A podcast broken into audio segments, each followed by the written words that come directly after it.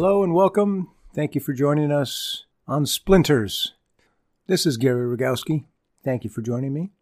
Today's topic? Well, doesn't the title say it all? Cheese and chairs. So obvious. So obvious a connection between the two. Let us begin. There is something about building a chair that challenges us on many different levels. Why, you may ask, is a chair any different than any other piece of furniture? What's, what's so special about a chair? Well, it's how we use it, I think, that matters. We sit in it, we sit on it, we sit around it, we pick it up, we move it around from one side of the table to the other. We fidget in it, trying to get comfortable. We tip back on its two rear legs, pushing off a table, perhaps, and then we slam the chair back to earth and get comfortable and move around for another few minutes and then have to move around again. The chair needs to do its job of holding us up without fail. Be well made so it can survive the abuse we give it, and a pleasure to sit in, and a pleasure to look at if it is to be a great chair. Now, there are many chairs that are great to look at and terrible to sit in. They're, of course, very famous. Architects designed those. They're, of course, very, very famous and terrible chairs to live with. You can look at it from across the room, but that's it. Cost you thousands for that that uh, privilege, and uh, and so the world goes. Commodity, firmness, and delight is how Vitruvius put it. Roman author, architect. That's what he said about architecture. So too is this true of a chair. It must be comfortable, it must be well made, and it must please the eye. A chair is not like a cabinet, where the only physical interaction with it is to touch a knob, perhaps, or bang into it with a knee or an elbow. A table, your commerce with a table is mostly how high is it? Do I have to reach down to it? I have to sit down to it to take advantage of it. The only thing you ask of it is, do I feel comfortable? when I'm working or eating or reading at it. That's pretty much it. It's why most people are not impressed with a table sitting in a gallery space or at home. It just sits there. You throw your keys on it. Keys land, boom, you're done. You walk by it. Unless it's unusually large, a table rarely symbolizes anything else. They are unilateral, multi purpose. Can I say egalitarian? Well, I just did. But a chair a chair is an interaction both visually and aesthetically that requires good, solid engineering, while in the end, so to speak, also being comfortable, ergonomic. It makes the chair a very intriguing build for the furniture maker. No other piece of furniture has so many requirements, unless, well, unless you think of a boat as a piece of furniture or a violin as a piece of furniture, as I suppose some people do that has to look good and feel right and perform. The boat has to perform, a violin has to perform. The chair is the equivalent to those two apotheoses of woodworking. Because of the chair's role in history, first as a symbol of royalty, those were the only folks who got to sit their butts in a chair, kings and queens, royalty. Its place as a symbol of royalty and power, then its place as a symbol of opulence and privilege. Finally, the chair came around to being a symbol of comfort and, lastly, community. Because of all these things, because of all these roles, a chair remains a very powerful image for us. Put two chairs alone in a room facing each other. That's it. And walk into that room and you will feel something. You will feel something. It it is pregnant with possibility, with meaning. Two chairs facing each other at a room and how close they sit to one another. And if they don't face each other, that says something else too. Performance artists have made a living off two chairs in a room. I saw a performance art artist in New York sitting in a chair, staring at a, another person, a viewer, sitting in a chair. But put two tables in a, in a room, and you're sitting there saying, hmm, Where are the chairs? How are you supposed to sit here? Now think about the chunk of raw space that a chair inhabits.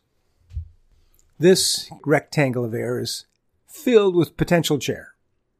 And your task as the designer is to remove all that is unnecessary from it to create this chair. This analogy not only implies, it insists on a reductive process. You take away everything from this cube of space that is unnecessary. Everything that is not chair, I remove. Hence, my brilliant analogy to a block of cheese. You've forgotten the block of cheese? Take a chunk of cheese. One could, I suppose, if you don't like food, substitute clay or cold mashed potatoes. But think of the eating. Take a big brick of cheese and start to remove the unnecessary sections of it. And by removing the negative space, by thinking of the negative space and pulling that away from this brick of cheese, one creates the positive space, the image, the shape of the final chair. It is a fun, it's a marvelous way of drawing and sketching out a chair by drawing just the negative shapes. Don't think about the positive shapes. Don't think this is a chair rung. Think about the shape just above the chair rung.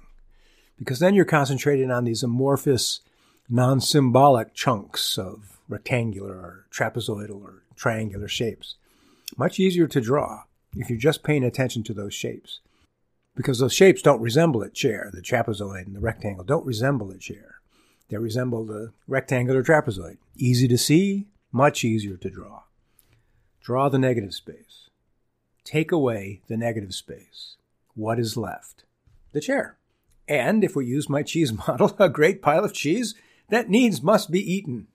I simply take away the chunks of unnecessary cheese until all that's left is the shape of the chair that I want. But as with cheese, so too with wood. When my chair, cheese, model is complete, it will have no stability to hold us up. Even a model of a cheese body could not sit on this cheese chair. Why? Because cheese, as any schoolchild knows, has no structural integrity. It can't hold up its own weight. No compression strength. Very little tensile strength. No racking resistance at all. And neither does wood if you start with a big chunk of tree and take away all the negative spaces you want in order to create your throne or your chair or whatever. Short grain sections of wood will not hold up even as you carve away on the log. Just moving it around, you, you're liable to break those short grain parts. So, if we made this cheese chair, it's obvious what will happen. Cheese catastrophe.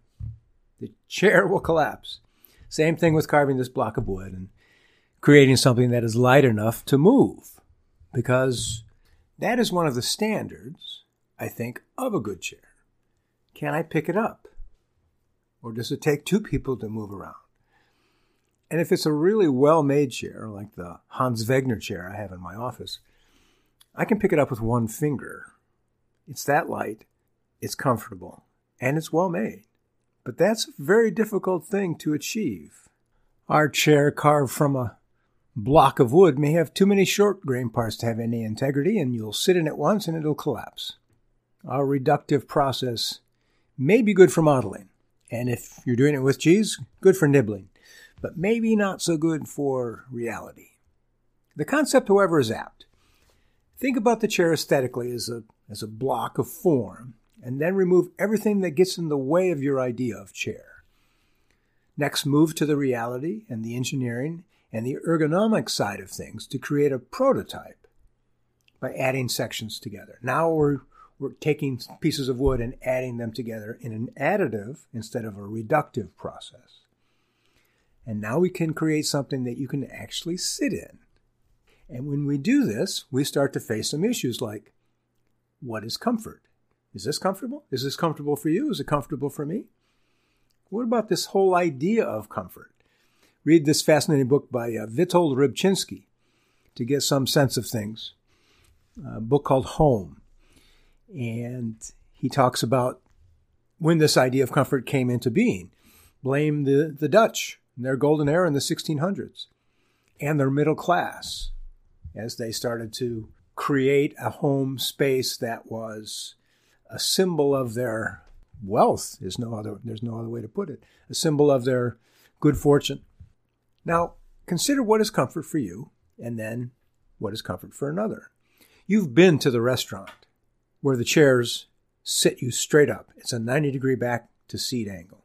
And there is a very particular reason why this is done. The chairs can look great too. They often do.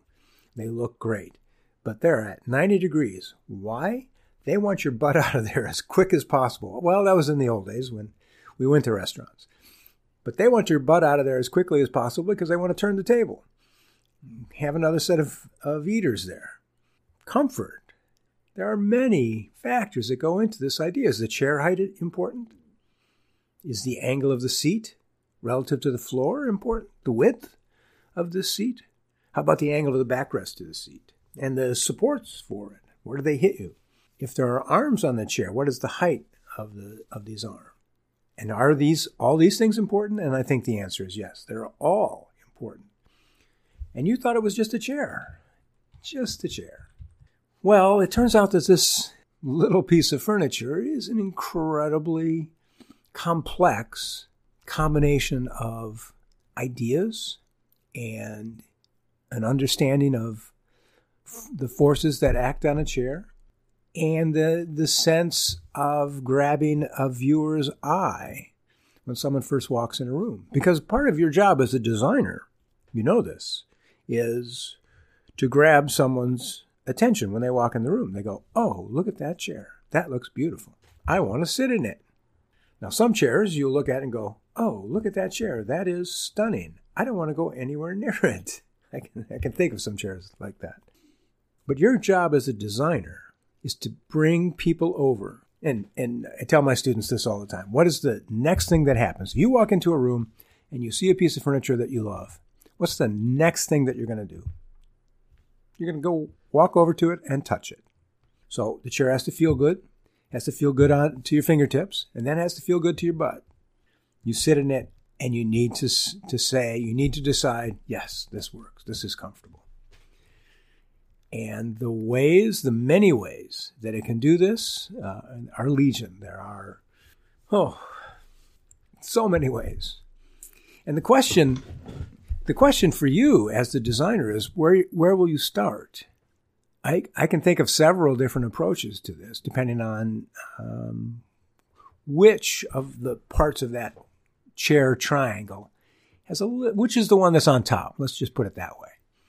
Now, a triangle is inherently stable, right? You push on one side and the other two take up the, the slack. A rectangle, inherently unstable. You push on one corner and the whole thing tips, and now you've got a trapezoid instead of a square or a rectangle. But the triangle is solid. Which part of the triangle, the aesthetics, the engineering, the comfort, is the most important part? That's the one that's on top then. Now, it may be that this chair will sit at the top of the stairway. So the principal view of this chair is from the front. It may be, like with Frank Lloyd Wright's chairs in his house in Oak Park, Illinois, built 120 years ago, that the most important view is the rear of the chair. They're incredibly tall chairs, straight back, tall chairs. The um, docent who gave the tour when I was there said that they were so tall so that his children couldn't turn around and see what was going on in the kitchen. That may be, but they, they have a real presence, very similar to the Charles Rennie Mackintosh chairs of that same era. Uh, very tall backs. One of my students, David Young, makes a chair like this now. Very tall backs. It's a very imposing look, but it is, it seems, it's supposed to be viewed from the rear. Now, if it's viewed from the front and it's a dining chair, then the only thing that's important is everything above the level of the table. That's interesting. That kind of just narrows things down, doesn't it? Is the aesthetic of the chair the most important thing or the engineering? If it's the engineering, you can't simply take a block of wood and carve it out and shape it a little bit, torch it, and make it black, put some wax on it. Hard to move around, but never going to fall apart as long as the wood doesn't crack apart. But there's something about being able to lift up a chair with one finger that is pretty astonishing and then still be able to sit in it and then still watch it survive over the years. Chairs are subject to more forces than any of our other pieces of furniture. Most pieces of furniture just have to sit there. The only things they have to, to worry about are moisture, getting wet, or the furniture mover. Those are the only two times that they're at risk. I just thought about this cabinet. I put something in it today. I've had it for 40 years. And I think, how can it survive? Well, nothing's happening to it except I open the drawers and I close them. That's it. Imagine picking this thing up and moving it around and sitting on it and twisting on one leg on it and all the things that we do to a chair put so much stress on these joints. So if you look at the wishbone chair, the Hans Wegner chair, it's a fascinating take on a Chinese chair with a simple round, I'm going to call it a dowel, that's been steam bent, and this provides the back. And it's more, I don't know, lumbar support. It's up fairly high, and um, that's it. That's all you get. The back splat itself that connects the um, top rail to the chair seat, you don't really feel. That's the Y, the wishbone shape. What's brilliant about that chair is, is what happens on the rear legs because Wegner did a simple double bend in plane, but then rotated that. And by rotating it, it appears that this is a complex bend. It's a simple bend, made complex by rotating it around a point. And that's what holds up the back. Rails run into it. It's interesting to see that most of the chair is done with round tenons. Round tenons are much easier to uh, align for compound joinery. But the most important joint of the chair, the chair rail that comes into the rear leg that supports the seat and takes the brunt of the load, that's a rectangle, more gluing surface. Anyway, there's these little things about this chair that are just fascinating. The chair seat is uh, a woven uh, reed material, so it's very light but very comfortable. And there are several places you can find comfort depending on how you're sitting in it. I have another chair that's a Windsor chair. It's called a thumbback Windsor chair.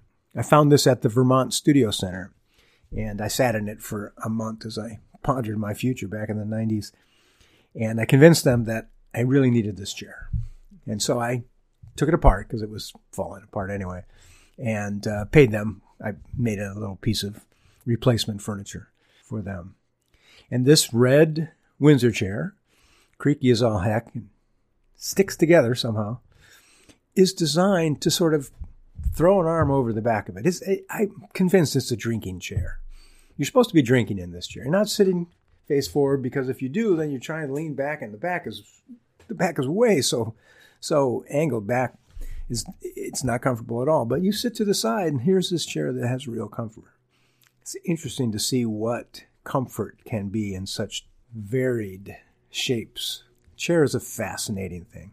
And if you have not thought about designing a chair, give it a shot. It's a fun, it's a very fun process. And what I would start with first is probably a brick of Gouda. You could go cheddar, but uh, you know, a good solid chunk of Gouda out of a big wheel of, of cheese.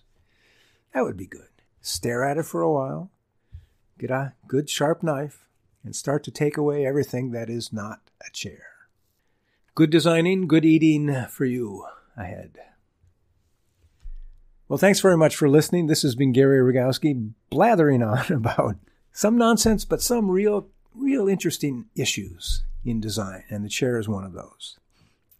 So I hope you uh, will get a chance to try your hand at it and check out our website, northwestwoodworking.com. We are doing a lot of online stuff these days. Our online mastery program is up and running, and that's been great. So please check out our upcoming online lectures. We have one on designing a table and then another on chisels. So those will be fun. If you enjoy the podcast, please support me on Ko-fi, K-O-F-I dot com, ko-fi dot com. Buy me a cup of coffee. I will appreciate you so much. And uh, I wish you well and health. I wish you safety and health.